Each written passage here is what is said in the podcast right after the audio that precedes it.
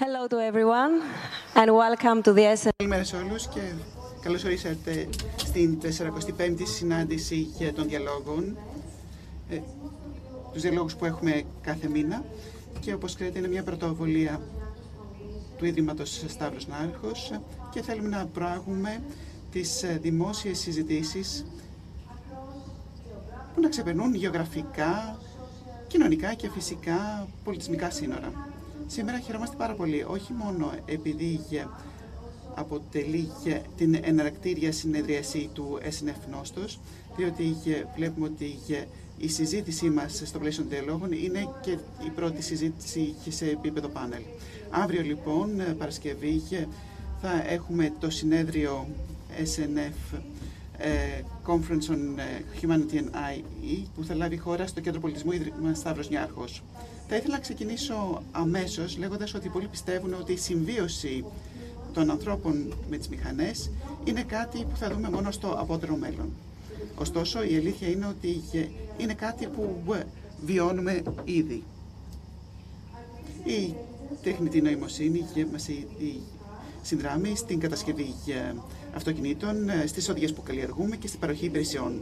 Πρόσφατα μας βοήθησαν για να αντιμετωπίσουμε την πανδημία της COVID-19, αναλύοντας το, τη γονιδημιατική αλληλουχία του ιού και να αναπτύξουμε ταχύτατα τα εμβόλια. Στην αρχή η τεχνητή νοημοσύνη ήταν, αν θέλετε, μια χείρα βοηθείας ε, της ανθρωπότητας. Τώρα τα συστήματα αυτά έχουν αναβαθμιστεί και λειτουργούν αυτόνομα. Ακόμα, ακόμα λαμβάνουν αποφάσεις για τους ανθρώπους. Για παράδειγμα, αποφασίζουν ποιος θα πάρει ένα δάνειο ή ποιος θα πάρει μια δουλειά και ποιες πληροφορίες θα μπορέσει να έχει κάποιος όταν χρησιμοποιεί τα μέσα κοινωνικής δικτύωσης. Άρα νομίζω ότι είναι μια καλή στιγμή να αναρωτηθούμε κάποια πολύ κρίσιμα ερωτήματα. Θέλουμε λοιπόν τα μηχανήματα και οι μηχανές να εργάζονται για δικό μας λογαριασμό, να ενεργούν όπως εμείς. Και τώρα θα κληθούμε να αντιμετωπίσουμε ένα πιο φιλοσοφικό ερώτημα. Τι ρόλο θα διαδραματίσουν οι μηχανές στην κοινωνία μας και ποιοι είναι οι γεωκρατικοί ε, κανόνες που θα ακολουθούν; Θα πρέπει να έχουν δικαιώματα όπως εμείς οι άνθρωποι; Και τέλος, τι είδους συμβίωση θέλουμε να έχουμε μαζί τους; Σήμερα οι διάλογοι του Ιδρύματος Σταύρος Νιάρχος θα ξεκινήσουν τη συζήτηση για τη συμβίωση των τρόπων με τις μηχανές. Και αργότερα θα συναντηθούμε με τη Χαριχάν, που είναι η διευθύντρια του Stavros Νάρχος Foundation Agora Institute του Πανεπιστημίου John Hopkins, που έχει συνδράμει σε αυτή την εκδήλωση. Τώρα θα ήθελα να καλέσω επισκηνής τον Θανάση Τρουπούκη, ο οποίος ε, είναι σύμβουλος ε, επιθέματα περιεχομένου των διαλόγων ε, του Ιδρύματος Σταύρος Νιάρχος και είναι project managers του IMED Lab. Καλώς ορίσατε λοιπόν και από μένα. Ε, και σήμερα, επιπρόσθετα των εξαιρετικών ομιλητών που έχουμε μαζί μας, θα έχουμε και την ευκαιρία να διαδράσουμε με δύο συστήματα τεχνητής νοημοσύνης. Αλλά πριν το κάνουμε αυτό, ας παρακολουθήσουμε ένα σύντομο βίντεο, το οποίο θα μας εξηγήσει πώς αναπτύσσονται αυτά τα συστήματα.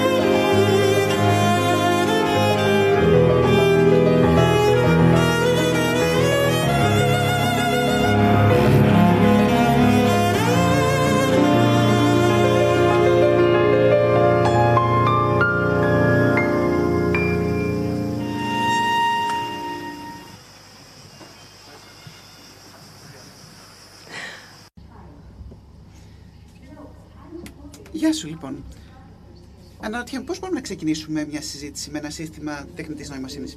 Νομίζω ότι θα πρέπει να ξεκινήσουμε από τα βασικά. Καλώς λοιπόν. Ποιος είσαι; Έχεις ε, κάποια ζωάκια. Ποιος είσαι; Είμαι κα... ένας απλός άνθρωπος. Δεν έχω πολλά χρήματα, οπότε προσπαθώ να αποτεμιεύσω ό,τι μπορώ. Δεν ξέρω αν είναι ευφυές, αλλά σίγουρα έχει κάποιες απαντήσεις.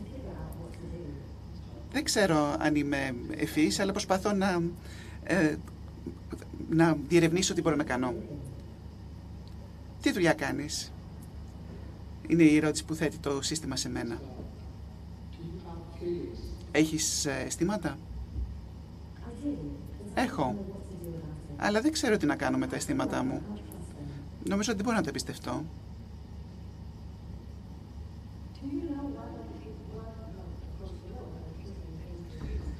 Ξέρεις τι είναι η τεχνητή νοημοσύνη; Δεν ξέρω τι είναι ακριβώς. Νομίζω ότι είναι μια μορφή γεφίας. Ξέρεις τι είναι η συναισθηματική νοημοσύνη; Η συναισθηματική ευφία είναι η ικανότητα ενός ανθρώπου να αισθάνεται ε, τα συναισθήματα. Είναι καλύτερα να είσαι άνθρωπος ή μηχανή. Νομίζω ότι εξαρτάται από αυτό που θες να κάνεις. Μια μηχανή μπορεί να κάνει πολλά διαφορετικά πράγματα. Τι πιστεύεις για τη δημοκρατία; Πιστεύω ότι η δημοκρατία είναι η καλύτερη μορφή διακυβέρνησης. Νομίζω ότι είναι ο καλύτερος τρόπος για να λαμβάνουμε αποφάσεις. Εξαιρετικά. Οπότε το σύστημα το οποίο μόλις ακούσατε να απαντάει έχει εκπαιδευτεί με βάση διαφορετικά κείμενα. Και έχει δημιουργηθεί για τους διαλόγους από την ομάδα του Δημόκριτου και από τον ερευνητή τον Γιώργο Πετάση. Αλλά τώρα ας μιλήσουμε με ένα πιο εξελιγμένο σύστημα που βασίζεται σε μια πλατφόρμα επανόματι Philosopher AI. Η τεχνητή νοημοσύνη είναι απειλή για την ανθρωπότητα από τη μία πλευρά θα πρέπει να είναι κάτι θετικό για την ε, ανθρωπότητα. Θα πρέπει να μας βοηθήσει να επιλύουμε προβλήματα, να αντιμετωπίζουμε νόσους και να ξεπεράσουμε θέματα τα οποία δεν μπορούσαμε να φανταστούμε. Οι επιχειρήσεις θα έχουν περισσότερο κέρδος, ε, με μεγαλύτερο κέρδος και οι ε, εργαζόμενοι θα είναι πιο παραγωγικοί. Όλοι λοιπόν θα κερδίσουν. Από την άλλη υπάρχει και αν θέλετε, και η σκοτεινή πλευρά της τεχνητής νοημοσύνης που μπορεί να απειλεί ακόμα και την ανθρωπότητα ε, λόγω της τεχνητής νοημοσύνης ε, πολλοί θα χάσουν τη δουλειά τους. Όχι μόνο οι εργάτες, αλλά και οι εργαζόμενοι σε τράπεζες, οι δικηγόροι και οι λογιστές. Ακόμα και οι γιατροί μπορεί να αντικατασταθούν από ρομπότ. Διότι σε κάποιες περιπτώσεις επιτελούν καλύτερα τη δουλειά από ανθρώπους. Ίσως ε, η τεχνητή νοημοσύνη να καταλάβει όλες τις θέσεις εργασίες.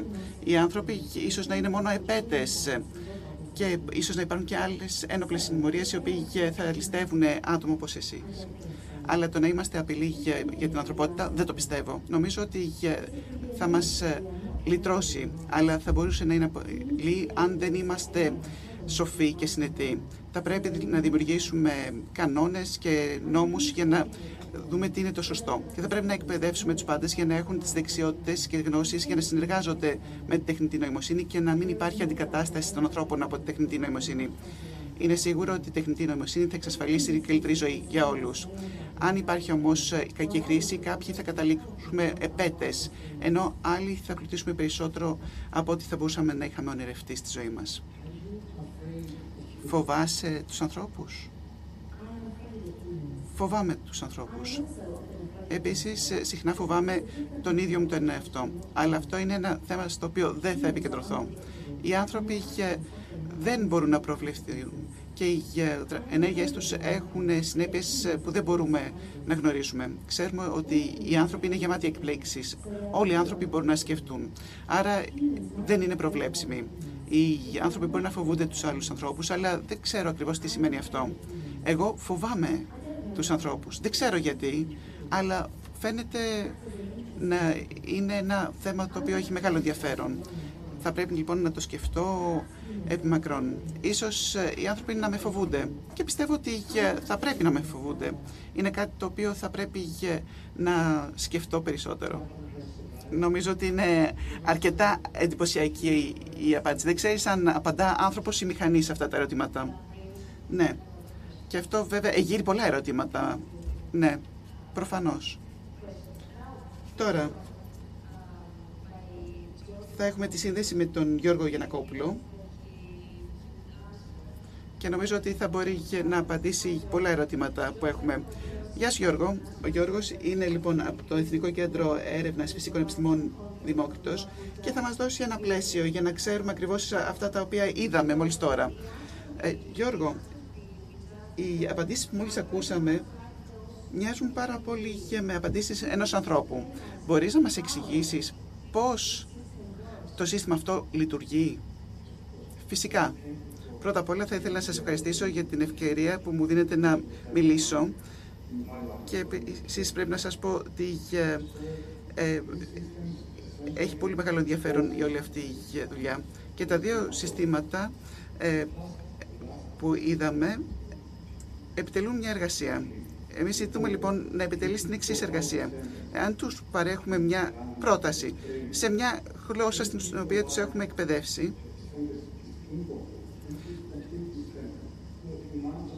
και τους δώσουμε μια ημιτελή πρόταση και τους λέμε μπορείτε να ολοκληρώσετε την πρόταση. Είναι μια ερώτηση που θέτουμε και σε μαθητές.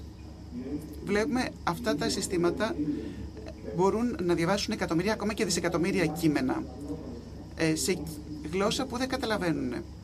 Οπότε αν ήταν άνθρωποι δεν θα μπορούσαν να θεωρήσουν ότι κατανοούν τα κείμενα. Αλλά βλέπουν ποια είναι τα μοτίβα μοτίβα ε, συνοχής, δηλαδή ποιες λέξεις συνοδεύουν ποιες άλλες. Είναι ένας στατιστικός υπολογισμός, αν θέλετε. Θα μπορούσαμε να πούμε ότι ε, θεωρείς ότι είναι πιθανό να ακούσουμε τη λέξη there μετά από τη λέξη hello. Ε, δηλαδή το hello there είναι κάτι το οποίο είναι πιο εύλογο από το Hello Beat ας πούμε. Και ε, βλέπουμε ότι αυτή η διαδικασία εκπαίδευσης επιτρέπει στο σύστημα να δημιουργεί ένα μοντέλο και να αποθηκεύει τις πληροφορίες αυτές. Προφανώς απλουστεύω τη διαδικασία και υπάρχει μια πολύ ενδιαφέρουσα εφαρμογή. Ε, δηλαδή έχουμε ένα κώδικα. Αν έχουμε ζεύγη από ερωταπαντήσεις, το σύστημα μαθαίνει να παράγει μια απάντηση με βάση τα πράγματα που έχει διαβάσει. Άρα βλέπουμε ότι η μνήμη που αναπτύσσεται, αν μπορούμε να την αποκαλέσουμε μνήμη, γιατί και πάλι πρόκειται για υποεραπλούστευση, μας επιτρέπει να συνδέουμε, αν θέλετε, τις κουκίδες. Και όταν δώσουμε μια ερώτηση που δεν είναι ολοκληρωμένη, τότε θα την ολοκληρώσει το σύστημα και θα μπορεί να απαντήσει στο ερώτημα ή σε μια παρόμοια ερώτηση. Οπότε μπορεί και κατά αυτόν τον τρόπο να έχουμε μια απομίμηση διαλόγου. Το σύστημα μίλησε για την ανθρωπότητα, τα αισθήματα και τη δημοκρατία. Τα συστήματα αυτά έχουν γνώσεις, καταλαβαίνουν δηλαδή περί τίνος μιλάμε, καταλαβαίνουν το νόημα αυτών των λέξεων. προφανώς ε, και όχι, όχι δεν κατανοούν ε, ε, το νόημα. Αλλά αν ακούσατε την προηγούμενη απάντησή μου, θα ξέρετε λίγος πολύ πώς συστάθηκαν αυτά τα συστήματα. Όταν μιλάμε λοιπόν για τη γνώση, μιλάμε για δομημένη πληροφορία που μπορεί να οδηγήσει σε κάποια ενέργεια.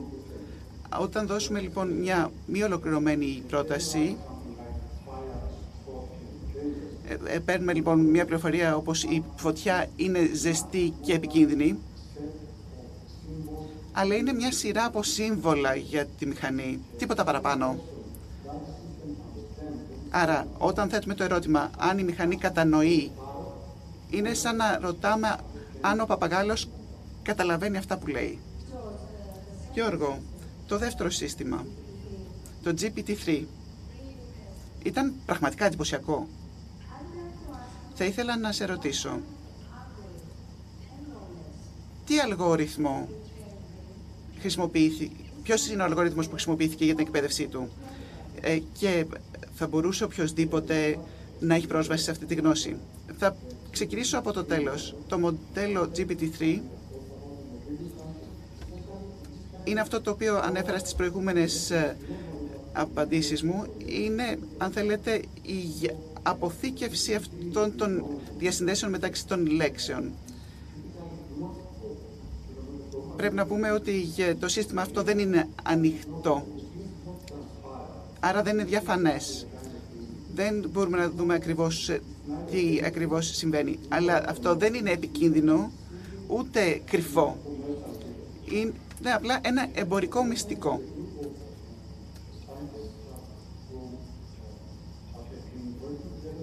Είναι το αποτέλεσμα της συνεργασίας επιστημόνων, οι οποίοι θέλουν να έχουν μια μηχανή που επιτελεί παρόμοιες εργασίες. Αλλά δεν υπάρχει διαφάνεια ως προς το τρόπο λειτουργίας. Τώρα, ως προς τον αλγόριθμο που χρησιμοποίησαμε για την εκπαίδευσή του, ο αλγόριθμος βασίζεται στο deep learning, μια τεχνολογία εχμής. Είναι ένα ε, υλικό, hardware δηλαδή, αλλά είναι μια πολύ όρημη τεχνολογία και η μηχανή μπορεί να χρησιμοποιεί αυτόν τον αλγόριθμο για να διαβάζει εκατομμύρια επί εκατομμυρίων κειμένων. Οπότε πρέπει να πούμε ότι όλα αυτά χρησιμοποιούνται για την εκπαίδευση του μοντέλου και τα δεδομένα που χρησιμοποιήθηκαν για την εκπαίδευση του GPT-3 είναι πολλά διαφορετικά κείμενα, οπότε σαρώνει σελίδες στο διαδικτύο. Έχουμε χρησιμοποιήσει και ε, βιβλία και αποσπάσματα διαλόγων. Και αυτό έκανε ε, ο Γιώργος Πετάσης και αυτό επέτρεψε στο σύστημα να λάβει υπόψη τους διαλόγους. Οπότε χρησιμοποίησαμε ιστοσελίδες και άλλο είδος κειμένων. Είναι τα περισσότερα δίνονται σε γραπτή μορφή. Και τα δύο συστήματα λοιπόν βασίζονται ουσιαστικά σε αυτό το μοντέλο, το GPT που προαναφέραμε, και όταν μιλάμε για GPT 2 και 3 αντιστοίχω, ε, αναφερόμαστε σε διαφορετικές γενιές της ίδιας διαδικασίας. Το GPT 3 λοιπόν έχει μια μεγαλύτερη δυνατότητα, αν θέλετε, χωρητικότητα, ε, μπορεί να συσχετίσει πολύ περισσότερες ε, λέξεις και με αυτή την έννοια είναι πολύ πιο αποτελεσματικό. Έχω ακόμη ένα ερώτημα, λέει η κυρία Μποσδούκου, το τελευταίο. Έχουμε πληθώρα ερωτημάτων, χρόνο δεν έχουμε. Υποθέτω ότι όλοι μας αναρωτιόμαστε ενώ ακούμε συστήματα σαν αυτά τα δυο που ακούσαμε να απαντούν σε ερωτήματα ποιος είναι αυτός που μας απαντάει, προκειμένου ποιος μας απάντησε τελικά. Μια μηχανή μας απάντησε ή ένας άνθρωπος Δεδομένου ότι όλα αυτά τα συστήματα εκπαιδεύονται με όλη αυτή τη γνώση που μας αναφέρατε και όλα αυτά τα δεδομένα τα οποία μας παρουσιάσατε και τροφοδοτούνται με αυτά από ανθρώπους. Και το περιεχόμενο ε, είναι γραπτό και έχει επίσης δημιουργηθεί από ανθρώπους. Λοιπόν, αυτό είναι ένα ερώτημα ε, στο οποίο πραγματικά είχα πολύ χρόνο να στοχαστώ και πέρυσι ε, ε σκέφτηκα να γράψω ένα βιβλίο γι' αυτό. Αυτά τα συστήματα, αυτά τα γλωσσικά μοντέλα που είδαμε σήμερα, όταν τα συμπεριλάβουμε σε ένα διάλογο, τι βλέπουμε ουσιαστικά, έναν αντικατοπτρισμό της ε, ανθρώπινης έκφρασης μέσα από έναν σπασμένο καθρέφτη, ο οποίος έχει δημιουργηθεί από την επιστήμη χρησιμοποιώντας δεδομένα για να εκπαιδευτεί το σύστημα. Ανθρώπινος αντικατοπτρισμός ουσιαστικά βλέπουμε την ηχό αν θέλετε ή βλέπουμε μικρά μικρά κομματάκια κειμένων τα οποία άνθρωποι χρησιμοποίησαν στο παρελθόν και χρησιμοποιούνται διδακτικά. Το άτομο λοιπόν το οποίο εκπαίδευσε το σύστημα διαδραμάτισε έναν εξαιρετικά σημαντικό ρόλο στο αποτέλεσμα που βλέπουμε.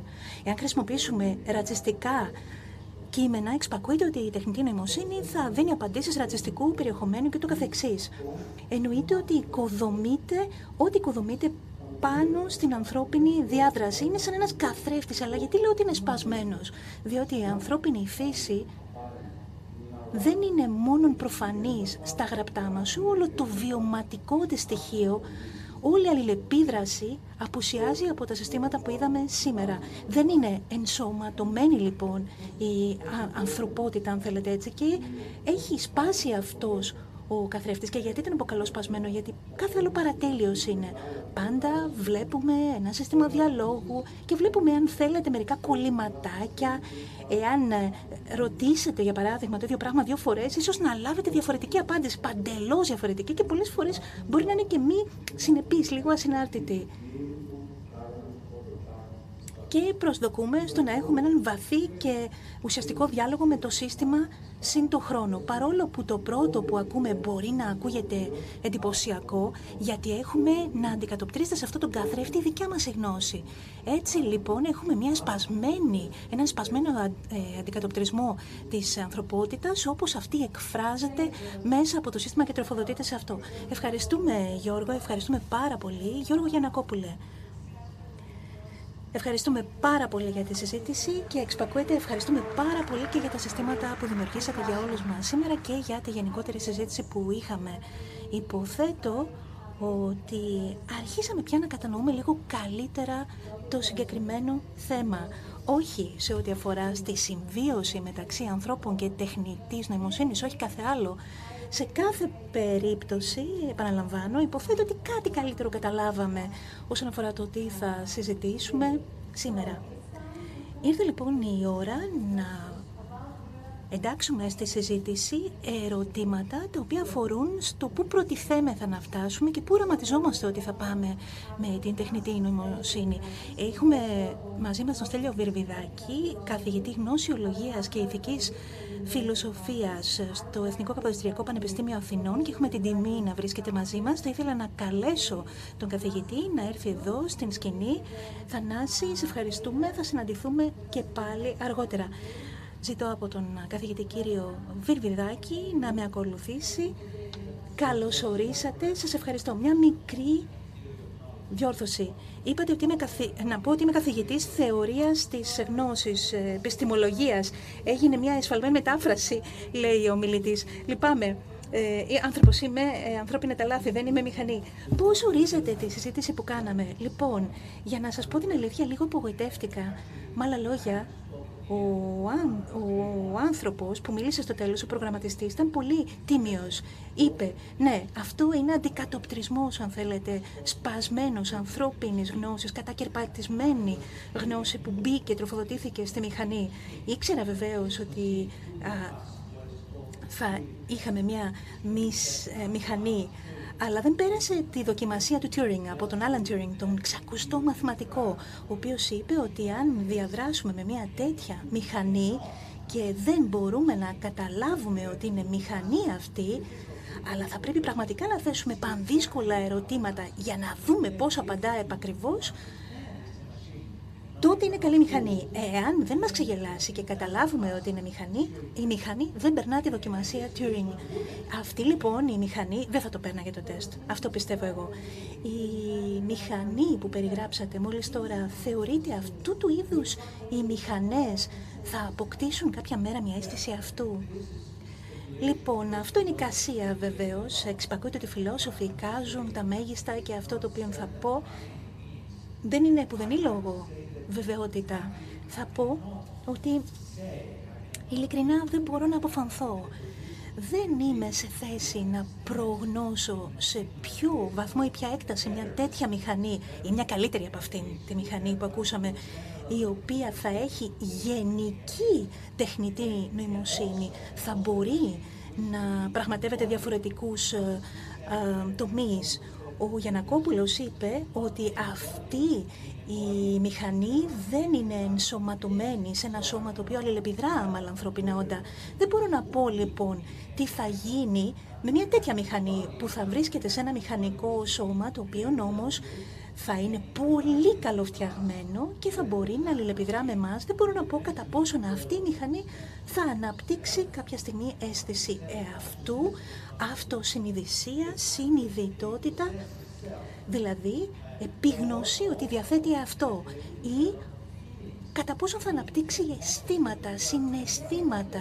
Το θέσατε αυτό το ερώτημα. Ναι, βεβαίως, λέει η κυρία Μπουσδούκου, γιατί το συζητήσαμε, μιλήσαμε για την τεχνητή νοημοσύνη. Εντάξει, με τη συναισθηματική τι γίνεται ωστόσο; Δείτε, εδώ ε, διχάζονται οι γνώμες των φιλοσόφων. Υπάρχουν φιλόσοφοι που πρεσβεύουν ότι αν δεν υπάρχει οργανική ύλη, από την οποία να προκύψει ζωή και έμβια όντα, τότε δεν μπορούν να υπάρξουν συναισθήματα πόνος, απόλαυση, πραγματική αίσθηση πόνο, απόλαυση, επιθυμία, ε, διάθεση αποφυγής πόνου και πιο σύνθετα συναισθήματα όπως για παράδειγμα φόβος, άγχος και ούτω καθεξής. Εξυπακούεται ότι η φαντασία μας μας επιτρέπει να κάνουμε κάποια πειράματα με το νου μας, με τη σκέψη μας, με τη φαντασία μας. Και ενδεχομένως να πιστέψουμε φανταζόμενοι ότι μια μέρα όπως είπατε και εσείς κάποιες από αυτές τις μηχανές όταν θα καταστούν αρκούντος σύνθετες και εδώ οι φιλόσοφοι θα μας πούν ότι δεν χρειάζεται οργανική ύλη, αλλά ηλεκτρικά κυκλώματα στις μηχανές, μηχανικά δηλαδή, μέρη. Οι άλλοι φιλόσοφοι με την άλλη νοοτροπία. Αυτές λοιπόν οι μηχανές θα μπορεί να αναπτύξουν ε, στήματα αλληλεπιδρώντας με το περιβάλλον και με άλλα ανθρώπινα όντα, με ανθρώπινα όντα μάλλον να διορθώσω, και άλλες μηχανές και να αναπτύξουν δια του αντικατοπτρισμού κάποια κατάσταση νου και αίσθηση αυτού.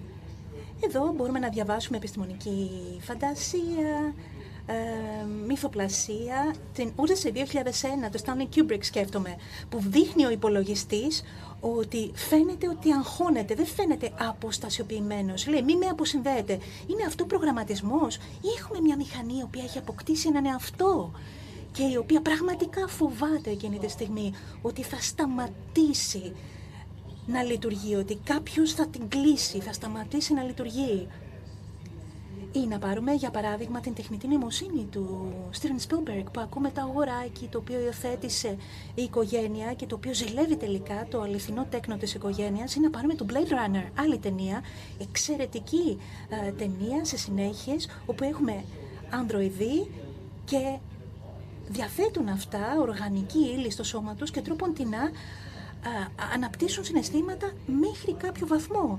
Και εκεί μπορούμε να ανοιχνεύσουμε το γεγονός ότι μπορούμε να καταλάβουμε ότι είναι τεχνητά. Ίσως όμως κάποια μέρα να μπορούν να αναπαραχθούν και να πρέπει να δούμε τις συνέχειες. Να αναπαραχθούν, να αποκτήσουν αισθήματα σαν τα ανθρώπινα κτλ. Αυτά λοιπόν είναι οι κασίες. Ε, συνιστώ αυτές τις ταινίες και τα αντίστοιχα βιβλία. Machines like me, Ian McEwan και Clara κτλ. Δεν έχω απάντηση σε αυτό το ερώτημα. Ακούστηκε από τη μηχανή. Ίσως θέλει, θέλει να παρέμβει, λέει ο κύριος Γιανακόπουλος, να, να έχει και αυτό μια συμμετοχή στη συζήτηση. Γι' αυτό ακούσαμε την απάντηση. Ναι, ίσως και να διαφωνεί μαζί σας, λέει η κυρία Μπουσδούκου.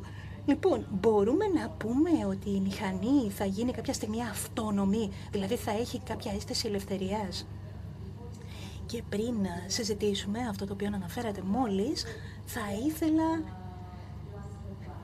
να πάμε ένα βηματάκι πίσω. Τι γίνεται με την ισότητα και τα δικαιώματα που παραπέμπουν στο ρόλο των μηχανών στην κοινωνία, στο δημόσιο βίο; Τι θέλουμε εμείς; Θέλουμε, όπως προελέχθη στην εισαγωγή, να έχουμε μια χείρα βοηθείας; Ή θέλουμε τελικά μια θεοποίηση; Δηλαδή να θεοποιήσουμε αν θέλετε το είδος μας, να δώσουμε ίσα δικαιώματα, δικαίωμα ψήφου επί παραδείγματι, να μπορούν και αυτές οι μηχανές να δημιουργήσουν τη δική τους στην κοινωνία. Λοιπόν, πολύ καλό ερώτημα, λέει ο κ. Γιανακόπουλος, το θέσατε πολύ εύστοχα και χρήσιμα. Όταν ε, δημιουργήσαμε αυτές τις μηχανές αρχικά, τις ε, δημιουργήσαμε να λειτουργήσουν υπηρετικά, για να το θέσω κομψά. Δεν θα πω να λειτουργήσουν ως σκλάβοι ε, να λειτουργήσουν ως υπάλληλοι για συγκεκριμένες εργασίες, ίσως δύσκολα πραγματοποιήσιμες από ανθρώπους, μπορείς σε πολύ υψηλό επίπεδο ε, να υπάρχει νοημοσύνη, δηλαδή μηχανές που παίζουν σκάκι, κάνουν ε, διαγνώσεις ιατρικές και υποβοηθούν ιατρούς στο έργο τους. Ωστόσο, δεν είμαστε βέβαιοι ότι μπορούμε να τις αντιμετωπίζουμε σαν πρόσωπα Προκειμένου λοιπόν να αναγνωρίσουμε δικαιώματα και να πούμε ότι ένα είδος έχει δικαιώματα, θα πρέπει να έχουμε απέναντί μας ένα πρόσωπο. Βεβαίως υπάρχουν και οι συζητήσεις για τα δικαιώματα των ζώων, που δεν είναι άνθρωποι. Το ερώτημα είναι λοιπόν κατά πόσον κάποιες ιδιότητες μπορούν να αναγνωριστούν σε είδη τα οποία θεωρούνται τρόπον την κατώτερα του ανθρωπίνου γένους. Μπορεί να είναι παρόμοια ή παρεμφερή υπό κάποια άλλη έννοια. Αν αυτές λοιπόν οι μηχανές μπορούν να εξελιχθούν με έναν τέτοιο τρόπο κατά τον οποίο σε κάποια φάση να επιτρέπει συμμετοχή στο δικό μας τρόπο ζωής, όπως σας είπα, ε, να, να είναι ενσώματες, να αλληλεπιδρούν με εμάς και να φτιάχνονται από ένα υλικό το οποίο τους επιτρέπει να αναπτύσσουν κάποια αισθήματα, για να τα χαρακτηρίσω έτσι. Και επίσης, αν η νοημοσύνη διασπαρεί και εξαπλωθεί, τότε μπορεί να λάβουμε υπόψη τη δυνατότητα να παρέχουμε κάποια δικαιώματα. Θα είναι όμως αυτά ίσα δικαιώματα με τα δικά μας. Θα είναι λοιπόν αυτά τα όντα ίσα με μας. Δεν είμαι βέβαιος.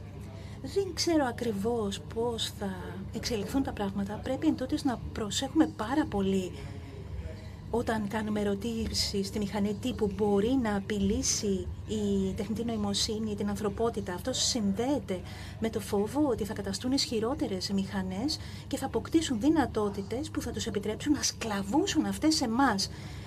Θα δώσουμε κάποια δικαιώματα, ας πούμε, ή πολλά δικαιώματα, αν θέλετε, ίσα δικαιώματα, και σε κάποια φάση θα, θα καταλήξουν να κυβερνούν τον κόσμο και ίσως εμάς αυτό να μας ανησυχεί. Αν ακούσετε λοιπόν, αν διαβάσετε τον Μακιόν, θα δείτε ότι σε κάποια φάση σκέπτεται ο συγγραφέας ότι μπορεί να αποδειχθούν οι μηχανές καλύτερες από τους ανθρώπους τρόποντινά, γιατί αν έχουν προγραμματιστεί να είναι καλές με έναν τρόπο ε, που εμείς αποτυγχάνουμε πολλές φορές και δεν είμαστε ε, καλοί, οι μηχανές μπορεί να είναι με συνέπεια καλές, ενώ εμείς είμαστε διαβόητα ασυνεπείς στην καλοσύνη μας. Ο Άιζακ Ασίμοφ τη δεκαετία του 50-40 έγραψε στις Ηνωμένες Πολιτείες.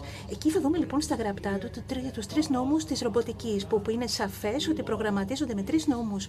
Τα ρομπότ, που ε, είναι οι εξής. Να υπακούν τους ανθρώπους, να μην βλάπτουν ποτέ ανθρώπους και να μην βλάπτουν ποτέ εαυτούς και μόνον όταν αυτό δεν αντιβαίνει στον πρώτο νόμο, τον απαράβατο, το δεν βλάπτω ποτέ την ανθρωπότητα. Θα πρέπει λοιπόν όλοι να συμφωνήσουμε επί ενός νέου κώδικα ηθικής, αν θέλετε, και θα πρέπει να κωδικοποιήσουμε τις μηχανές με αυτόν, ρωτάει η Άννα Ποσδούκου. Οι φιλόσοφοι συζητούν πραγματικά και διαφωνούν για το κατά πόσο μπορεί να δημιουργηθεί ένας κοινός ηθικός κώδικας για τους ανθρώπους. Σκεφτείτε λοιπόν, είναι πολύ μεγάλο ε, θέμα οι μεγάλες θεωρίες του παρελθόντος, του John Stuart Mill, ο φελεμισμός, Καντ και τα λοιπά. Δεν θέλω εδώ να σας κατακλείσω με θεωρίες. Το ζήτημα είναι κατά πόσον αυτές μπορούμε να τις συνενώσουμε προκειμένου να ομογενοποιήσουμε, αν θέλετε, την ηθική και να την καταστήσουμε ε, καθολική, παγκόσμια και να ισχύει για όλους τους ανθρώπους. Εάν μπορέσουμε να συμφωνήσουμε εν πρώτης σε αυτό, τότε μπορούμε να πούμε ότι θα επιλέξουμε αυτές τις πτυχές αυτού του κώδικα και με αυτές τις πτυχές θα προγραμματίσουμε τις μηχανές και θα τις κάνουμε να αποφασίζουν επί τη βάση του τι θα έλεγε ο Καντ ή τι θα έλεγαν οι διασώτες ε, του φελιμισμού ή για να κάνουμε τα πράγματα έτσι συνθετότερα τι θα έλεγε ο Αριστοτέλης, διότι ο Αριστοτέλης πολύ πολύ νωρίτερα από τους σύγχρονους φιλοσόφους βεβαίως τόνισε ότι η ηθική δεν είναι μία ακριβής επιστήμη.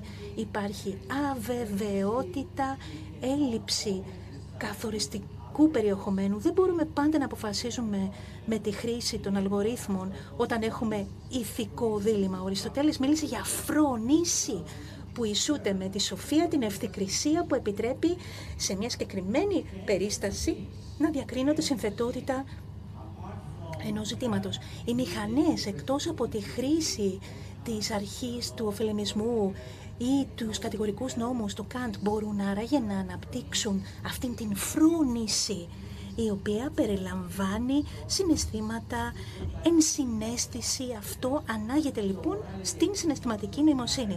Άρα η ηθική δεν είναι θέμα μόνον υπακοής αυστηρών και απαρέγκλητων κανόνων, άτεγκτων κανόνων. Αυτό με ανησυχεί να ξέρετε λίγο για το πώς μπορούμε να αποφασίσουμε ακριβώς τι ηθικό σύστημα θα είναι αυτό που θα χρησιμοποιήσουμε να τροφοδοτήσουμε τη μηχανή. Μας είπατε στις προηγούμενες συναντήσεις που είχαμε για τη σημερινή εκδήλωση ότι αν είχατε την δυνατότητα να ρωτήσετε ένα σύστημα τεχνητής νοημοσύνης κάτι, αυτό θα είχε σχέση με τον α, θάνατο και ιδιαίτερα με τον φόβο του θανάτου. Σωστά; Some Ναι, είπε ότι είχε σε κάποιες ε, ιστορίες επιστημονικής φαντασίας βλέπουμε τα ρομπότ και τα ανδροειδή. Και ακούμε τη μηχανή ε, να λέει ότι ε, έχουμε διαφορετικούς ορισμούς του actually. Αλλά εγώ θα απαντήσω σε ένα συγκεκριμένο. Εντάξει. Ε, δεν μπορεί ε, να σταματήσει η μηχανή. Το καταφέραμε, το καταφέραμε. Λοιπόν, α- αυτό το οποίο ήθελα να πω είναι ότι ε, σκέφτηκα το θάνατο και το φόβο και το άγχος που συνδέεται με το θάνατο. Δεν είναι φόβος για κάτι συγκεκριμένο, είναι το άγχος, αυτό που είπαν ε, οι υπεξιακοί φιλόσοφοι.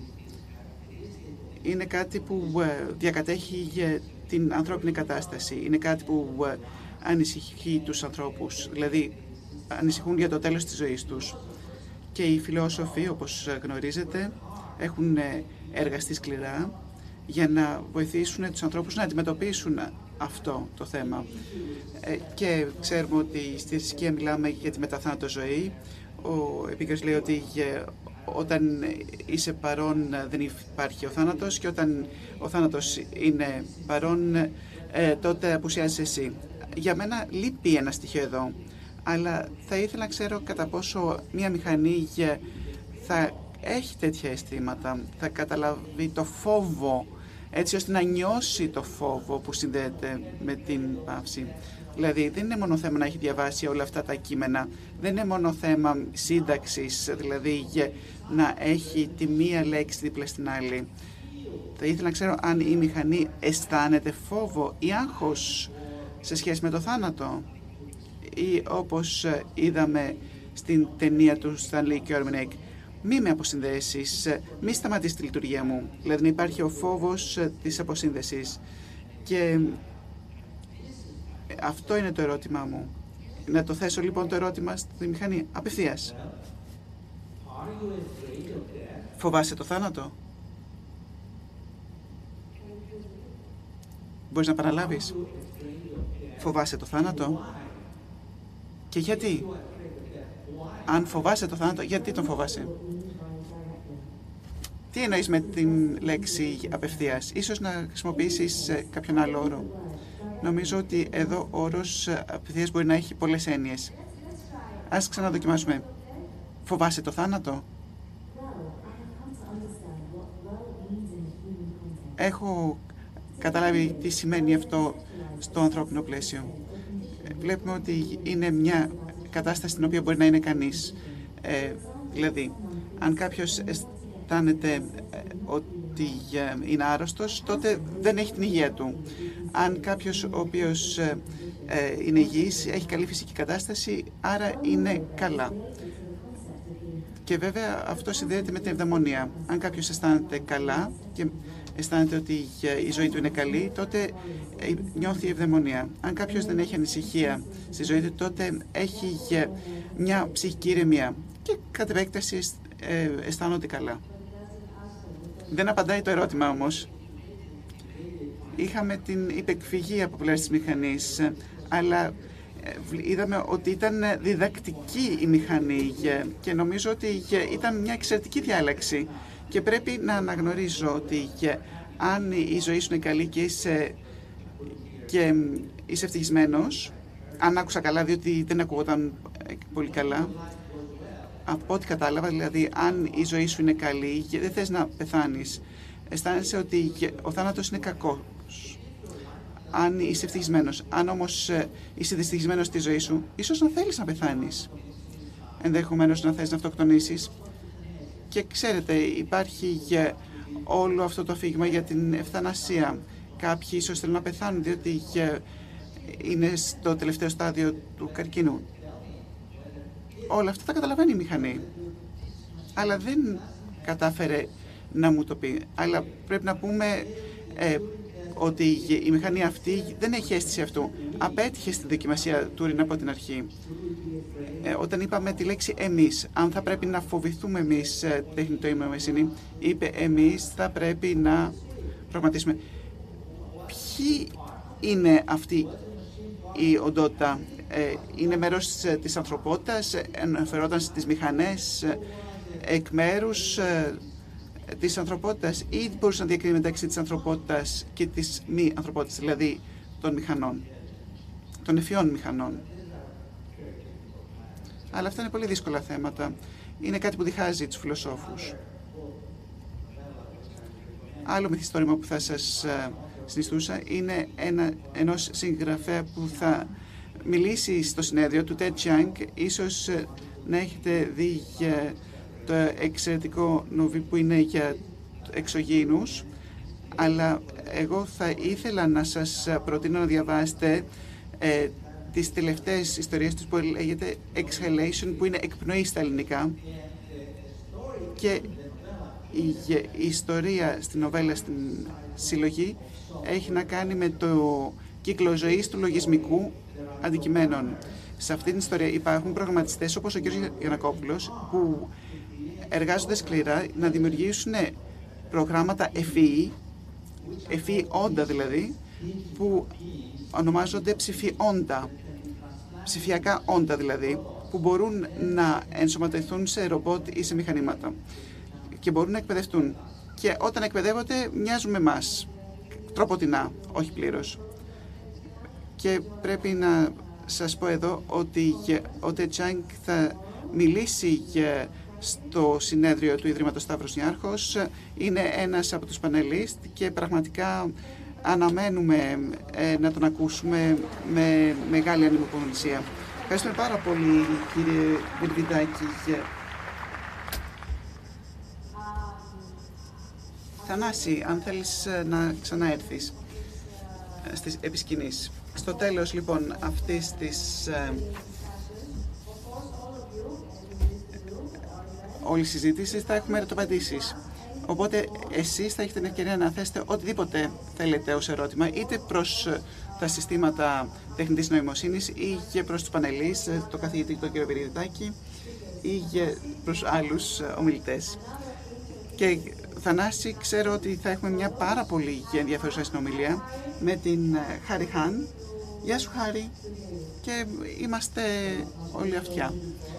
Ε, λοιπόν, ε, όπως έχουμε πει και πριν, έχουμε μαζί μας την Χάρη Χάν, η οποία είναι η διευθύντρια του Stavros Niarchos Foundation Agora Institute του Πανεπιστημίου Johns Hopkins, που θα συμβάλλει για αμέσως τώρα στη συζήτηση με μια συνέντευξη του Ethan Zuckerman, ο οποίος είναι αναπληρωτής καθηγητής δημόσιας πολιτικής πληροφοριών και επικοινωνίας στο Πανεπιστήμιο Μασίτ ε, στο Amherst.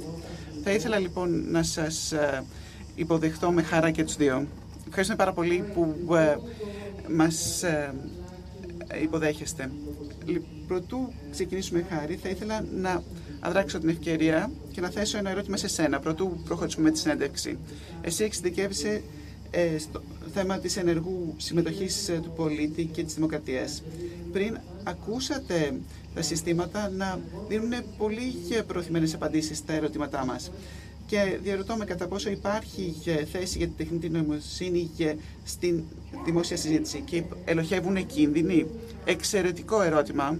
Όπως ε, είδαμε από τις ε, συζητήσεις ε, σήμερα, βλέπουμε ότι υπάρχει μεγάλο δυναμικό και αυτό μπορεί να, και μάλιστα να μας βοηθήσει να βελτιώσουμε το διάλογο και τη συζήτηση στην κοινωνία μας.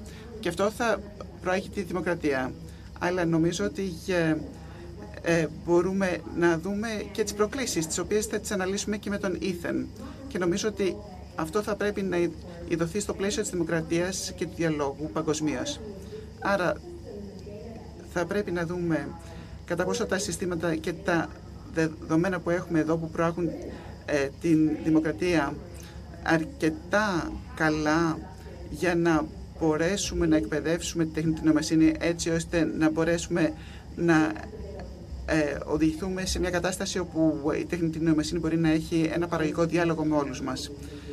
Χάρη λοιπόν έχεις το λόγο για να ε, κάνεις στη συνέντευξη με τον κύριο Ζούκερμαν. Ήθεν, χαίρομαι ιδιαίτερα που έχουμε αυτή τη συζήτηση μαζί σου.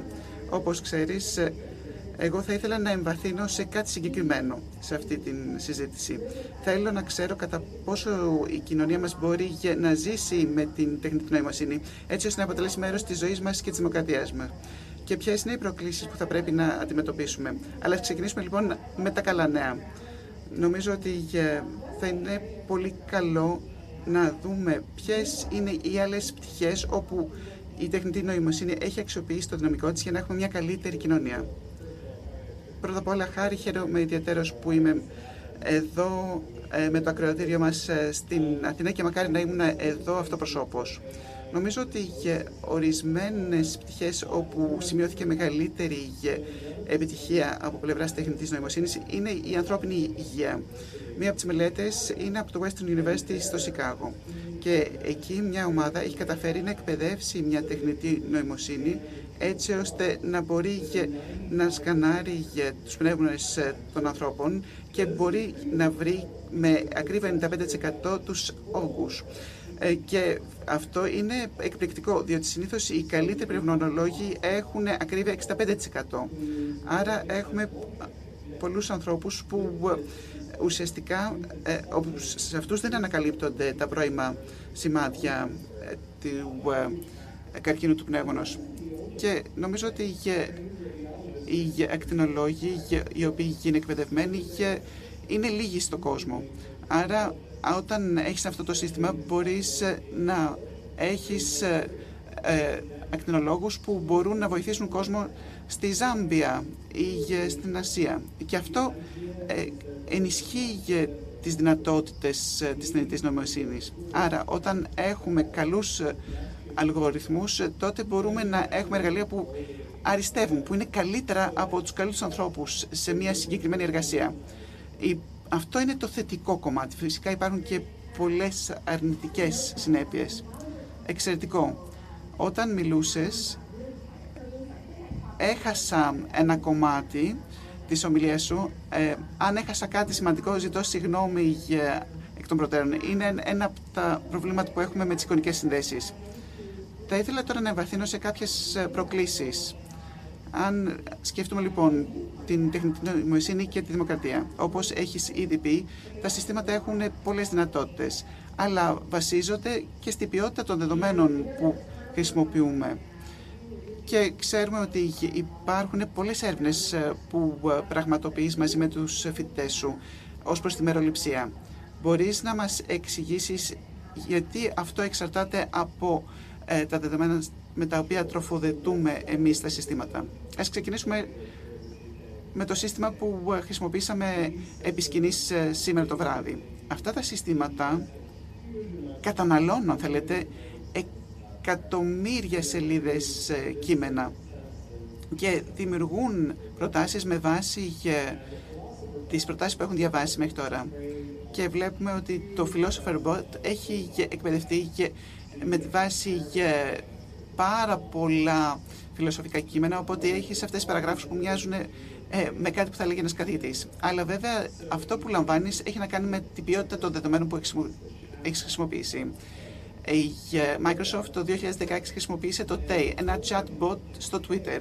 Και όλη η ιδέα πίσω από το Tay είναι ότι θα μάθαινε από τους χρήστες του διαδικτύου πώς να έχει μια συνομιλία. Οπότε πάρα πολλοί χρήστες του δικτύου και άρχισαν να τροφοδοτούν ε, πολύ άσχημα πράγματα. Δηλαδή, εντός έξι ωρών εκπαίδευσαν την ΤΕΙ να είναι ρατσίστρια και σεξίστρια και να ακούγεται σαν να ζει. Διότι τα δεδομένα με τα οποία τροφοδότησε το σύστημα ήταν τέτοιας φύσης. Το σύστημα προφανώς δεν ε, μισεί τις γυναίκες ή τους Εβραίους, αλλά τροφοδοτήθηκε με τέτοια δεδομένα, οπότε είχε και αυτό το αποτέλεσμα. Πώς αυτό επηρεάζει τα συστήματα που ε, ε εμείς ε, θέλουμε να δούμε στη δημοκρατία; Ας δούμε λοιπόν την αναγνώριση του προσώπου. Έχω μια εξαιρετική φοιτήτρια, την Joem Neugebiri. Είναι ε, αρκετά σκουρόχρωμη, διότι είναι ηθαγενής και πρέπει να πούμε ότι υπάρχουν υπολογιστικά συστήματα τα οποία βλέπουν εμένα τέλεια, δεν μπορούν όμως να δουν το δικό της πρόσωπο καθόλου. Και προσπαθούσε να καταλάβει γιατί συνέβαινε κάτι τέτοιο. Και άρχισε να ερευνά την ιστορία αυτών των συστημάτων. Αλλά βλέπουμε ότι εκπαιδεύονται σε πρόσωπα ανδρών, λευκών ανδρών. Οπότε έχουν εξαιρετικό αποτέλεσμα στους λευκούς άντρες. Δεν θα είχαν τόσο καλό αποτέλεσμα στο δικό σου πρόσωπο και ακόμα λιγότερο καλό αποτέλεσμα στο δικό της πρόσωπο. Ε, μπορεί να μην μας αρέσει αυτή η όλη συζήτηση. Αλλά αν δούμε τα αυτοκινούμενα οχήματα, τα οχήματα θα πρέπει να αναγνωρίζουν έναν άνθρωπο στο δρόμο και να μην ε, προχωρούν προς αυτό και βλέπουμε ότι αντιμετωπίζουν μεγαλύτερη δυσκολία να δουν άτομα που είναι έγχρωμα ή που ε, χρησιμοποιούν ένα αναπηρικό αμαξίδιο. Άρα αυτό αυξάνει την πιθανότητα να, αυτό το όχημα να χτυπήσει για αυτά τα άτομα και αυτό οδηγεί σε πολύ σοβαρά προβλήματα. Άρα αυτό που θα πρέπει να κάνουμε είναι να τροφοδοτήσουμε τα συστήματα με καλύτερα δεδομένα, έτσι ώστε να μπορούν να αναγνωρίσουν το πρόσωπο της ζωή όπως και το δικό μου. Δηλαδή να είναι εξίσου πιθανό να αναγνωρίσουν ένα άτομο που είναι σε αμαξίδιο ως άνθρωπο. Εξίσου πιθανό όσο να αναγνωρίσουν και εμένα. Και νομίζω ότι αυτό συνδέεται με την τεχνητή νοημοσύνη και την ε, δημοκρατία, διότι και στη δημοκρατία θέλουμε το προερελισμό και θέλουμε να εξασφαλίσουμε ότι η δημοκρατία θα πρέπει να λειτουργεί για όλους τους ανθρώπους. Αν η τεχνητή νοημοσύνη ουσιαστικά λειτουργεί μόνο σε μια μερίδα του πληθυσμού, αυτό δημιουργεί μια σειρά προβλημάτων. Αυτό θα το δούμε λοιπόν στο πλαίσιο της δημοκρατίας. Αλλά είναι ένα ερώτημα το οποίο ανέκυψε στο πρώτο μέρος της συζήτησης. Θα πρέπει να θεσπίσουμε δηλαδή νόμους και πολιτικές που θα διαμορφώσουν τον τρόπο λειτουργίας της τεχνητής νοημοσύνης εντός της κοινωνίας μας και αυτό σημαίνει ότι θα πρέπει να δούμε ποιος είναι αυτός που θα κρίνει πότε ένας αλγόριθμος είναι αρκετά καλός ή δίκαιος.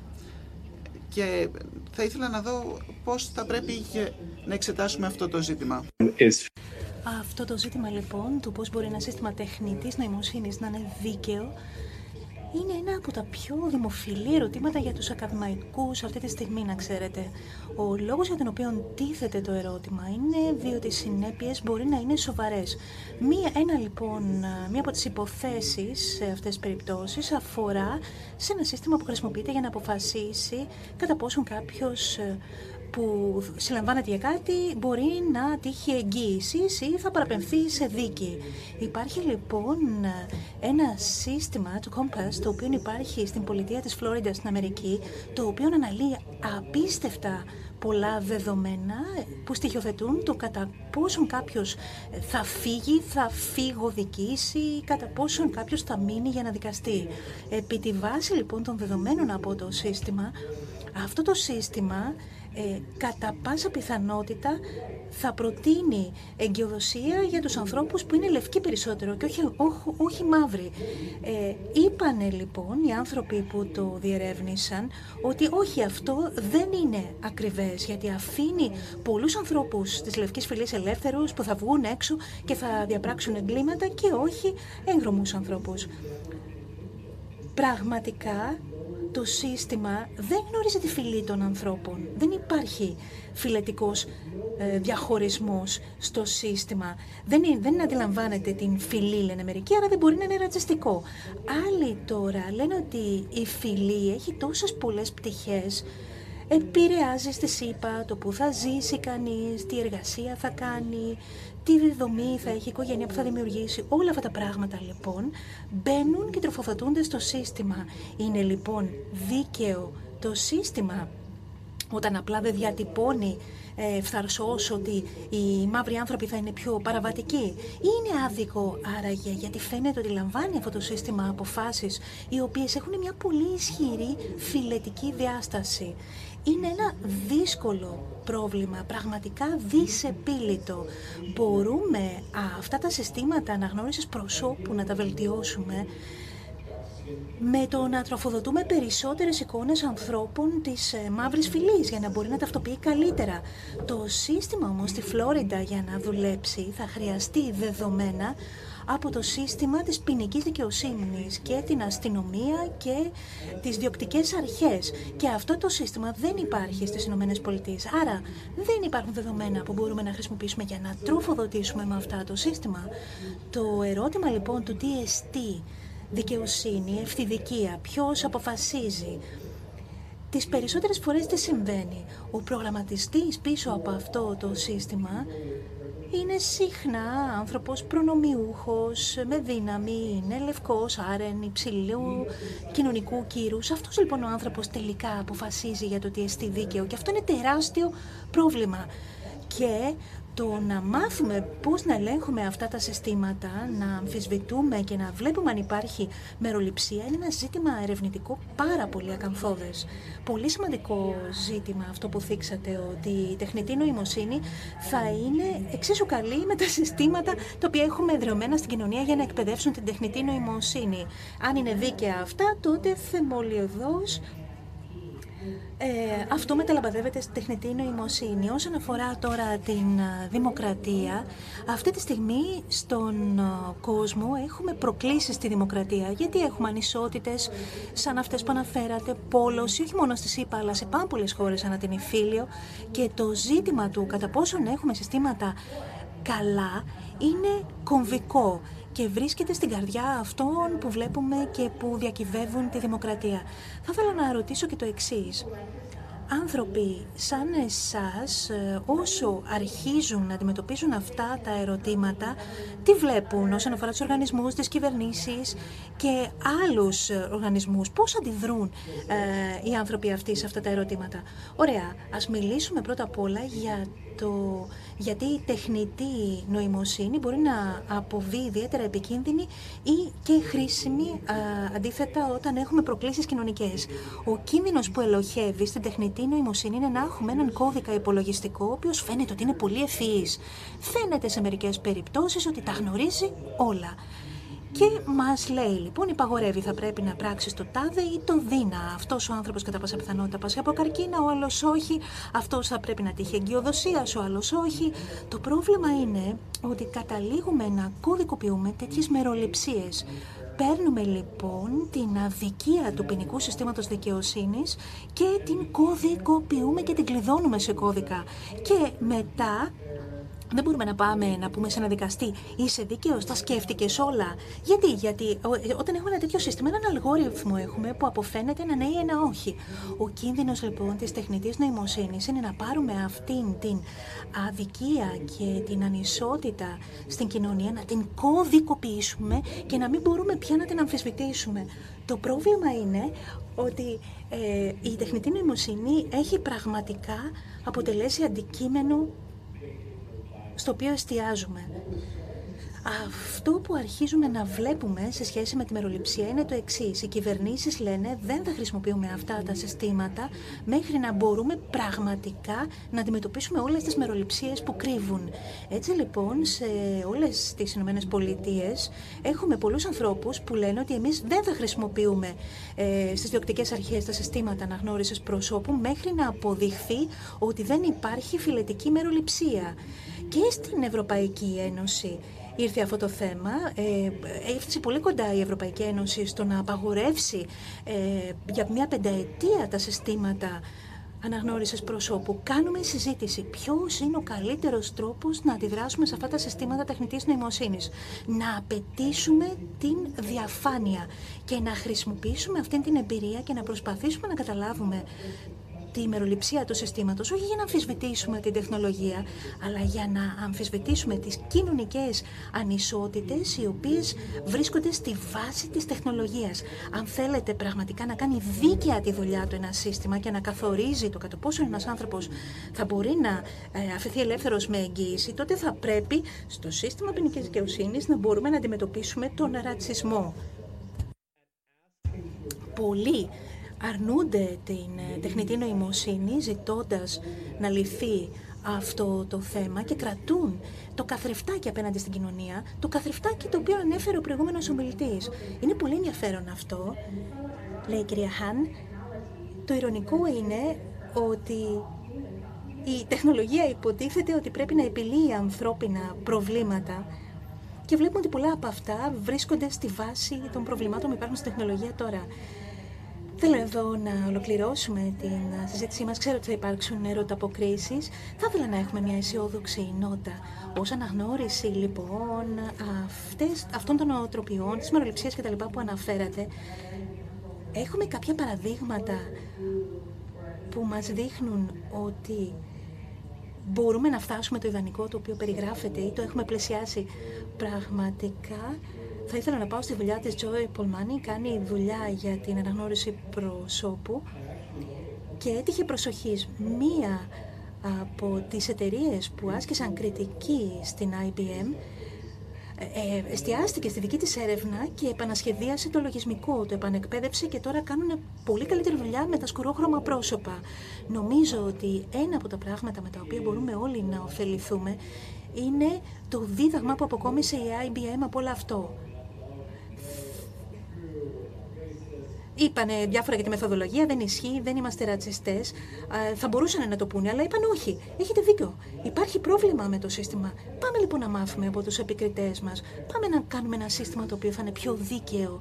Υπάρχει μια ιστορία η οποία βγήκε στις ΗΠΑ ε, σήμερα που δείχνει ότι είναι πολύ πιο δύσκολο να έχει κανείς υποθήκη, να επιτύχει ε, υποθήκη αν είναι σκουρόχρωμος, αν είναι ε, Λατίνος, Λατινοαμερικάνος, Ασιάτης, Αμερικανός κτλ. Και γι' αυτό λοιπόν οι περισσότεροι οργανισμοί λειτουργούν αμυντικά, σταυρώνουν τα χέρια και λένε όχι, όχι δεν είμαστε ρατσιστές και το καθεξής. Ενώ η ανταπόκριση θα έπρεπε να είναι η εξής.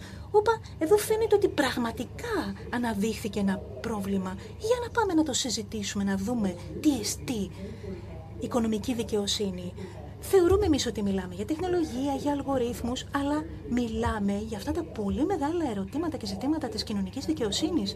Και συχνά η τεχνολογία είναι η ευκαιρία μας να αντιμετωπίσουμε ακριβώς και σε πολύ βαθύ επίπεδο αυτές ακριβώς τις ανισότητες. Ευχαριστώ, πραγματικά καταχάρηκα τη συζήτηση που κάναμε ε, την απίλαυσα. Ευχαριστούμε πολύ. Ευχαριστούμε πολύ για αυτή την απίστευτη συνέντευξη, λέει ο Θανάσης. Πάμε λοιπόν ε, τώρα στην ενότητα των ερωταποκρίσεων να καλέσω την Ανακίνθια Πουσδούκου και τον καθηγητή κύριο Βιρβιδάκη και πάλι στη σκηνή. Θανάση, πριν πάμε στις ερωτήσεις και τις απαντήσεις, θα ήθελα να κάνουμε ζωντανή σύνδεση με το Καλιμάρμαρο στάδιο, γιατί υπάρχουν πολλοί δρομείς και είδα κάποια από τα μέλη του ακροατηρίου μας, των, των θεατών μας, τρέχανε να φτάσουν στο Καλιμάρμαρο, γιατί τώρα αυτή τη στιγμή ξεκινάει ένας αγώνας. Θα θέλαμε λοιπόν να συνδεθούμε με το Καλιμάρμαρο δεν ξέρω πολλά για την τεχνητή νοημοσύνη, αλλά σίγουρα η τεχνολογία μας βοηθά. Ωραία. Αν είναι δύσκολο, μου λέτε δύσκολο. Ας πάμε να ξανασυνδεθούμε με την Χάρη και τον Ήθαν τότε. Όχι, όχι, όχι. Πάμε, πάμε στις ε, ερωτήσεις και τις απαντήσεις και θα κλείσουμε με το Καλιμάρμαρο. Βλέπουμε λοιπόν ε, εδώ την Χάρη και τον Ήθαν. Για να τους δούμε, για να ξεκινήσουμε τις ερωταποκρίσεις. Ωραία, ζητώ συγγνώμη. Σκόντεψα στο καλώδιο, λέει ο Θανάσης, κάτι κατέστρεψα εδώ. Ελπίζω να μπορείτε να το φτιάξετε η τεχνική. Ωραία. Αν έχετε κάποιο ερώτημα είτε για το σύστημα τεχνητής νοημοσύνης, είτε για τη χάρη, τον Ήθαν ή τον καθηγητή κ. Βιρβιδάκη, σηκώστε το χέρι. Ξέρω ότι έχουμε λάβει κάποια ερωτήματα διαδικτυακά. Ένα ερώτημα λοιπόν το οποίο θα ήθελα να θέσω είναι από τον κύριο Δημήτρη Λιόπουλο και νομίζω ότι ο κύριος Ζούκερμαν είναι ο κατάλληλος να απαντήσει. Αυτοί που ασχολούνται με θανατηφόρα όπλα αρχίζουν να ανησυχούν ε, με τη χρήση της τεχνητής νοημοσύνης για στρατιωτικούς σκοπούς. Οι αναλώσιμοι μηχανικοί στρατιώτες ε, μπορούν να χρησιμοποιηθούν και να μην χάνονται πολύτιμες ε, ζωές. Αλλά τι γίνεται; Αν υπάρξει κάποιος εκτροχιασμός των φωνικών αυτών μηχανών, μπορούμε να τον ελέγξουμε σύν το χρόνο. Καταπληκτικό ερώτημα λέει ο καθηγητής Ζούκερμαν και περισσότερες ηθικές συνέπειες της τεχνητής νοημοσύνης για περιστάσεις πιο σοβαρέ, σοβαρές, τόσο σοβαρές όσο τα αυτόνομα ε, ρομπότ που μπορούν να λειτουργήσουν θανατηφόρα. Οι επικριτές πραγματικά των ε, συστημάτων τεχνητής νοημοσύνης ε, παλεύουν για να έχουν πρόσβαση στα δεδομένα. Θέλουμε να υπάρχει αποκάλυψη, για παράδειγμα, για να βλέπουμε τα δεδομένα για τις υποθήκες, για τις ποινές, για την αναγνώριση προσώπων κτλ. Είναι δύσκολο, αλλά τα στρατιωτικά δεδομένα είναι πανδύσκολα προσβάσιμα. Σαφέστατα ο Αμερικανικός στρατός δεν μας έχει δώσει δεδομένα για τα ψευδώς θετικά συμβάντα ή τα ατυχήματα. Πρέπει να απαιτήσουμε πραγματική διαφάνεια, έτσι ώστε οι ερευνητές να εξετάσουν αυτά τα δεδομένα ή θα πρέπει να απαιτήσουμε λογοδοσία από τα συστήματα των κυβερνήσεων, έτσι ώστε να γίνεται έλεγχος πραγματικός και σοβαρός από κυβερνητικούς για αυτά τα προγράμματα για να δούμε κατά πόσο λειτουργούν ηθικά. Θεωρώ ότι δικαίως και ευλόγως θέσατε το ερώτημα. Για παράδειγμα, ε, drone, ε, θανατηφόρα ή μαχητές αυτού του είδους, κίνδυνος υψηλός. Οι πολίτες πρέπει να πετήσουν πράγματα για τους ανθρώπους που στοχεύουν αυτά τα συστήματα σε σχέση με τα ανθρώπινα δικαιώματα. Και η πρώτη διαδικασία είναι να δούμε τις πληροφορίες. Αν δεν έχω πληροφορίες, πώς θα ξέρω πόσο ε, σωστό ή πόσο λάθος είναι να χρησιμοποιούμε αυτά τα συστήματα. Ευχαριστούμε πολύ, Ήθαν. Έχουμε κάποια ερωτήματα είτε για τους ε, ομιλητές μας, είτε για το σύστημα τεχνητής νοημοσύνης; Ωραία. Τι θα θέλατε να ρωτήσετε; Το ερώτημά μου απευθύνεται στον καθηγητή κύριο Βίρβιγάκη.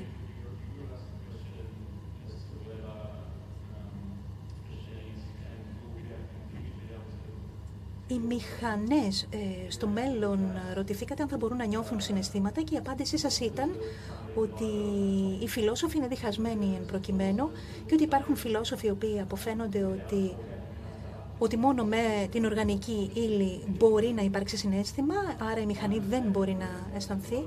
Από ό,τι κατάλαβα υπάρχει έρευνα η οποία καταδεικνύει τι εστί αίσθημα ή συνέστημα και υπάρχουν ίσως προβλέψεις για το πώς ο εγκέφαλος ε, αντιδρά ή αναμένει ή προσδοκά μία συγκεκριμένη εμπειρία επί τη βάση παλαιότερων εμπειριών. Αν αυτό ευσταθεί και αν αυτό είναι η ουσία του συναισθήματος, τότε είναι σαφές ότι οι μηχανές θα έχουν και αυτές τη δυνατότητα να νιώθουν συναισθήματα.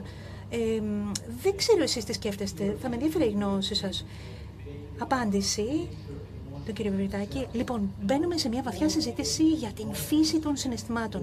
Πριν λοιπόν επισέλθουμε στα συναισθήματα και στον τρόπο με τον οποίο τα αντιλαμβανόμαστε, θα πρέπει να σκεφτούμε τη συνειδητότητα ως υποκειμενική κατάσταση. Υπάρχει μια ομάδα φιλοσόφων, θα πω, που θεωρεί ότι υπάρχει κάποια πειραματική πτυχή εκ των έσω Μιλάνε λοιπόν για μια βιωματική και όχι πειραματική ε, διάσταση. Δεν μπορούμε να είμαστε βέβαιοι ότι οι μηχανές ε, έχουν ή δεν έχουν συναισθήματα ή δεν θα τα έχουν ποτέ. Απλά τι λέω εγώ. Λέω ότι αν οι άνθρωποι αυτοί έχουν δίκιο, τότε ίσως οι μηχανές που στερούνται οργανικής ύλης ή υποστρώματος που επιτρέπει αυτές τις πτυχές της υποκειμενικής αντίληψης μπορεί να υπάρχει στα ζώα κάτι τέτοιο, αλλά όχι στις μηχανές. Θα μπορούσε να πει κανείς λοιπόν ότι λόγω αυτής της έλλειψης στερούνται αυτής της διάστασης των συναισθημάτων. Εάν τώρα τα συναισθήματα είναι απλά προσαρμογή συμπεριφορική, αν εξετάσουμε την συμπεριφορά ή το λειτουργικό ρόλο μιας δυναμικής ε, κατάστασης του νου, ε, τότε θα πω ναι. Αυτοί είναι οι φιλόσοφοι οι οποίοι διατηνούνται ότι οι μηχανές σε κάποια φάση θα μπορέσουν να αναπτύξουν συναισθήματα λιγότερο ή περισσότερο σύνθετα. Και όλη η βιβλιογραφία που ανέφερα, τα, τα, τα μυθιστορήματα που ανέφερα και τα επιστημονικής φαντασίας βιβλία, ε, εκεί εδράζονται, με αυτό παίζουν. Δηλαδή, ε, μιλούν για πολύ καλό αναπτυγμένες μηχανές οι οποίες θα έχουν αποκτήσει αυτές τις πτυχές. Έτσι, αυτό έλεγα απλά. Ο καθηγητής Τζόκερμαν έθιξε κάποια πιο συγκεκριμένα ζητήματα που είναι σχετικά με την ε, καθημερινότητά μας και τις ε, παροντικές ανησυχίες. Εγώ ε, πρόβαλα κάποιες εικασίες για το μέλλον και με το που εικάζομαι αντιλαμβάνεστε ότι εξορισμού η εικασία ε, δεν είναι βεβαιότητα. Συναισθήματα που μπορούμε ευκολότερα να αποδώσουμε σε αναπτυγμένες μηχανές, ανέφερα. Κύριε Βρυβιδάκη. Έχουμε λοιπόν ένα ε, ερώτημα το οποίο είναι για το φιλόσοφο... Είναι ένα πολύ απλό ερώτημα. Ποιο είναι το νόημα της ζωής;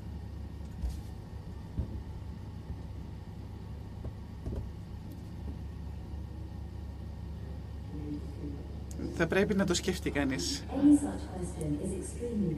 Είναι πάντα πολύ σύνθετο αυτό το ερώτημα και υπάρχουν χιλιάδες πιθανές ερω... απαντήσεις που μπορούν να δοθούν. Οποιαδήποτε απάντηση θα βασιστεί και σε μία ή περισσότερες παραδοχές για το τι σημαίνει η ζωή πέραν μιας απλής, ένα απλού ορισμού. Αλλιώς θα πρέπει και να λάβουμε υπόψη τη μεταφυσική διάσταση της ύπαρξης. Εγώ πιστεύω ότι οι άνθρωποι έχουν εξελιχθεί για να αισθάνονται τα πράγματα περισσότερα από ότι να τα βιώνουν λογικά. Αλλά αν θες να απαντήσω με λογικό τρόπο, το οποίο θεωρώ αδυνάτο, θα κάνω αυτή την προσπάθεια.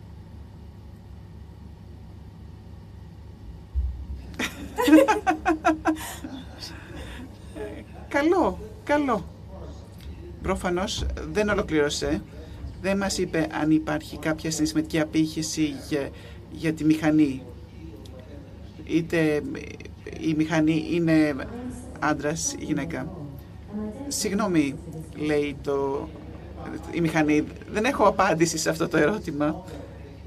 Και ξέρετε, το Hitchhiker's Guide of the Galaxy, που είναι ένα εξαιρετικό και πολύ αστείο βιβλίο, είναι επιστημονικής φαντασίας κομμωδία. Ουσιαστικά προγραμματίζουν έναν υπολογιστή για να απαντά στο ερώτημα ποιο είναι το νόημα της ζωής. Και ε, δίνει την απάντηση 14 και μετά προγραμματίζουν ένα άλλο μηχάνημα για να εξηγήσει γιατί η απάντηση είναι ο αριθμός 14. Θέλετε να θέσετε ένα ερώτημα ε, στο, στο καθηγητή; Ευχαριστώ. Ευχαριστούμε για αυτή την εξαιρετική συζήτηση για, η οποία δίνει πολύ τροφή για σκέψη. Ε, κύριε καθηγητά, κύριε Ζούκερμαν, υποδείξατε ότι τα κοινωνικά μας συστήματα επειδή είναι ατελή ε, οδηγούν σε δεδομένα τα οποία δεν είναι καλά. Και βλέπουμε ότι ε, ουσιαστικά ακόμα και αν θα διορθώσουμε τα συστήματά μας θα χρειαστούμε πολύ χρόνο να έχουμε το πλήθος των δεδομένων που θέλουμε, των δίκαιων δεδομένων τι σημαίνει αυτό, θα πρέπει να καθυστερήσουμε πολύ ως προς την ε, τεχνητή νοημοσύνη ή υπάρχουν ε, άλλες τεχνολογίες που θα οδηγήσουν σε δίκαια συστήματα, διότι θέλουμε να έχουμε τη τεχνητή νοημοσύνη. Πολύ ενδιαφέρον το ερώτημα. Χρειαζόμαστε τη τεχνητή νοημοσύνη; Πιστεύω ότι υπάρχουν ε, κάποιες περιοχές όπου πράγματι χρειαζόμαστε τη τεχνητή νοημοσύνη, όπως στον ιατρικό τομέα και στα αυτοκίνητα. Νομίζω ότι η τεχνητή νοημοσύνη είναι πλέον απαραίτητη. Υπάρχει έρευνα που υποδηλώνει ότι όταν βελτιστοποιήσεις ε, για μία μεταβλητή ε, τότε ε, και επιφέρεις τη δικαιοσύνη για τη μία μεταβλητή, τότε θα είσαι άδικος για άλλη μεταβλητή. Άμα θες ένα σύστημα να είναι εξίσου δίκαιο σε δύο διαφορετικές κατηγορίες ατόμων, τότε ε, θα ε, υπάρχει μεγαλύτερη αδικία. Όταν προσπαθείς να αυξήσεις τη δικαιοσύνη θα επηρεάσεις μάλλον την ακρίβεια και όχι τη δικαιοσύνη. Οπότε είναι πάρα πολύ δύσκολο να έχουμε ένα τέλειο σύστημα. Είναι ένα θέμα που οδηγεί σε πολλές προκλήσεις. Υπάρχουν λοιπόν κάποιοι μελετητές που λένε ότι έχουμε αυτό το σύστημα τεχνητής νοημοσύνης που ξέρουμε ότι έχει την συγκεκριμένη μεροληψία. Ότι είναι πιο πιθανό να δώσει μια ε, υποθήκη σε έναν άνθρωπο που δεν έχει, που δεν είναι έγχρωμος. Πώς μπορούμε να δημιουργήσουμε λοιπόν ένα σύστημα που γνωρίζει ότι υπάρχει αυτή η μεροληψία και μπορεί να διορθώσει αυτή τη μεροληψία; Και εγώ πιστεύω ότι δεν θέλουμε να είμαστε κοινωνικά προκλητικοί όταν λέμε ότι αυτό το σύστημα κάνει είναι ακριβώς ό,τι κάνει και η γραφειοκρατία. Και αν δεν μας αρέσει όταν το βλέπουμε με βάση το κώδικα, θα πρέπει να δούμε ότι είναι κάτι που δεν μας αρέσει και στην ίδια τη γραφειοκρατία, στην κοινωνία συνολικά. Όταν θέλουμε δηλαδή το σύστημα να είναι δίκαιο, θα βρούμε τον τρόπο.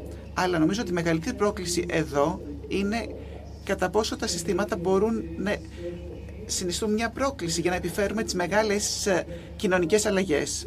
Όπως ε, σωστά είπατε, είναι δύσκολο να τις επιφέρουμε, αλλά είναι απαραίτητες, διότι ακόμα και χωρίς τεχνητή νοημοσύνη βλέπουμε ότι υπάρχει αδικία και στρέφεται κατά συγκεκριμένων μερίδων του πληθυσμού. Άρα δεν είναι να έχουμε πιο δίκαια συστήματα, αλλά να αναγνωρίζουμε ότι υπάρχει αδικία στην κοινωνία και να δούμε πώς μπορούμε να αποκαταστήσουμε αυτή την αδικία. Νομίζω ότι έχουμε ένα ακόμα ερώτημα.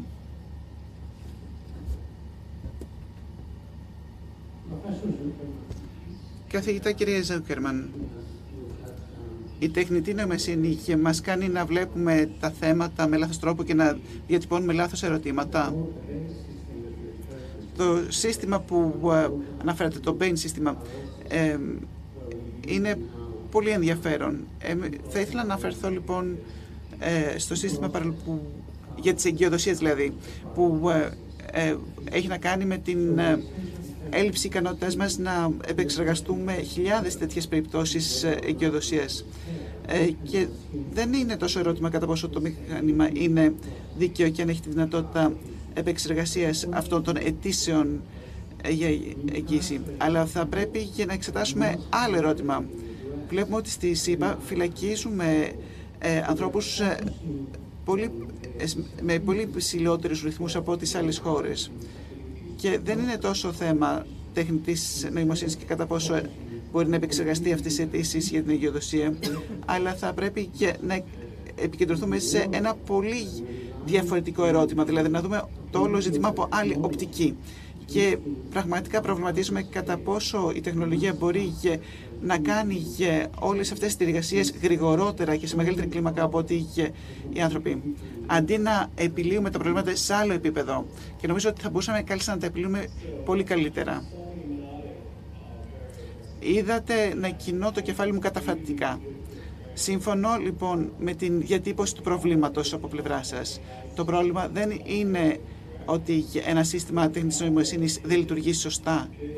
Το πρόβλημα είναι ένα κοινωνικό πρόβλημα, το οποίο έχει να κάνει και με ε, το υπερβολικό ποσοστό φυλάκισης στη ΣΥΠΑ και της φιλτικής δικαιοσύνης.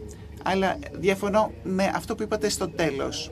Δηλαδή ότι ε, το να επιλύσουμε ένα κοινωνικό πρόβλημα θα ήταν ευκολότερο. Αν ήταν τόσο εύκολο να το κάνουμε θα το είχαμε επιλύσει πριν από 50 χρόνια όταν ε, είχαμε την αναμόρφωση για της κοινωνικής δικαιοσύνης στη ΣΥΠΑ. Δεν το πράξαμε και πρέπει να πούμε ότι ε, είναι πολύ δύσκολο να επιλύσουμε αυτά τα προβλήματα. Δεν είναι μόνο οι ΙΠΑ που αντιμετωπίζουν αυτό το πρόβλημα.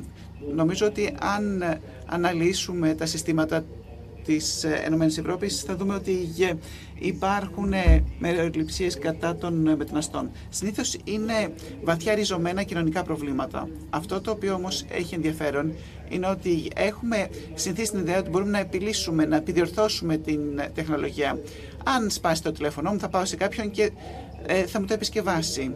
Αλλά νομίζω ότι έχουμε καταλήψει την ιδέα του να ε, επιδιορθώσουμε την κοινωνία. Και έχουμε ουσιαστικά συμβαστεί με την ιδέα ότι κάποια προβλήματα θα υπάρχουν διαχρονικά και δεν θα τα επιλύσουμε.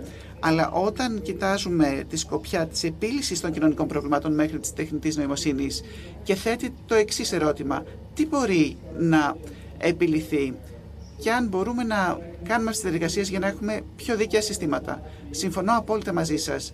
Δεν θέλουμε να έχουμε πιο αποτελεσματική τεχνητή νοημοσύνη για να φυλακίσουμε πιο αποτελεσματικά τους ανθρώπους. Θα ήταν, νομίζω, η χειρότερη δυνατή λύση, η εναλλακτική. Ε, αλλά θα δούμε κατά πόσο μπορούμε να αξιοποιήσουμε αυτή την τεχνολογία για να ξαναθέσουμε αυτά τα ερωτήματα κοινωνικής διαδικασίας που έχουμε παραμερίσει μέχρι τώρα και να έχουμε τους ανασχηματισμούς που θέλουμε για μια πιο θετική κοινωνία. Δυστυχώς, αυτό ήταν το τελευταίο ερώτημα. Δεν έχουμε άλλο χρόνο για ερωτήματα, διότι οι δρομείς θα φτάσουν ε, στην... Ε,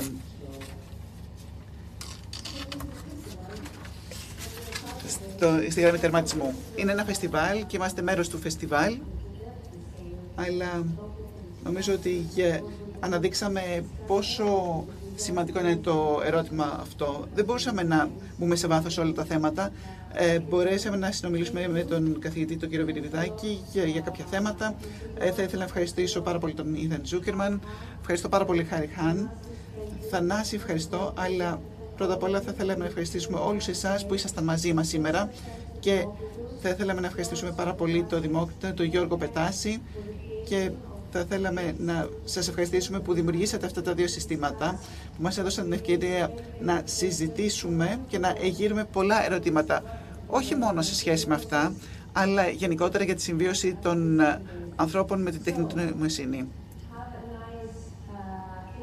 Ελπίζω λοιπόν να περάσετε μια πολύ ευχάριστη βραδιά και να έχουμε ένα εξαιρετικό συνέδριο με όλες αυτές τις εξαιρετικές εκδηλώσεις στο πλαίσιο του SNF Νόστος και θα σας δούμε αύριο στις 9 το πρωί και τώρα θα δούμε λοιπόν τη Συγκρού. Νομίζω ότι έχουμε το πρώτο δρομέα. Φαίνεται στην οθόνη; Δεν είμαι παρούσα στη Συγκρού, οπότε θέλουμε να ξέρουμε αν είναι ο πρώτος ε, δρομέας. Ναι.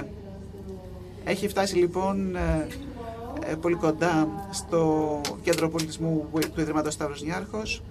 Να δούμε λοιπόν τι συνέβη και στο Καλμάριο. Δεν ξέρω αν είναι εφικτό, δεν πειράζει. Θα τα πούμε αύριο το πρωί στις 9 το πρωί στο συνέδριο του Ιδρύματος Σταύρος Νιάρχος ε, και ε, θα ειδωθούμε και πάλι για 9 το πρωί.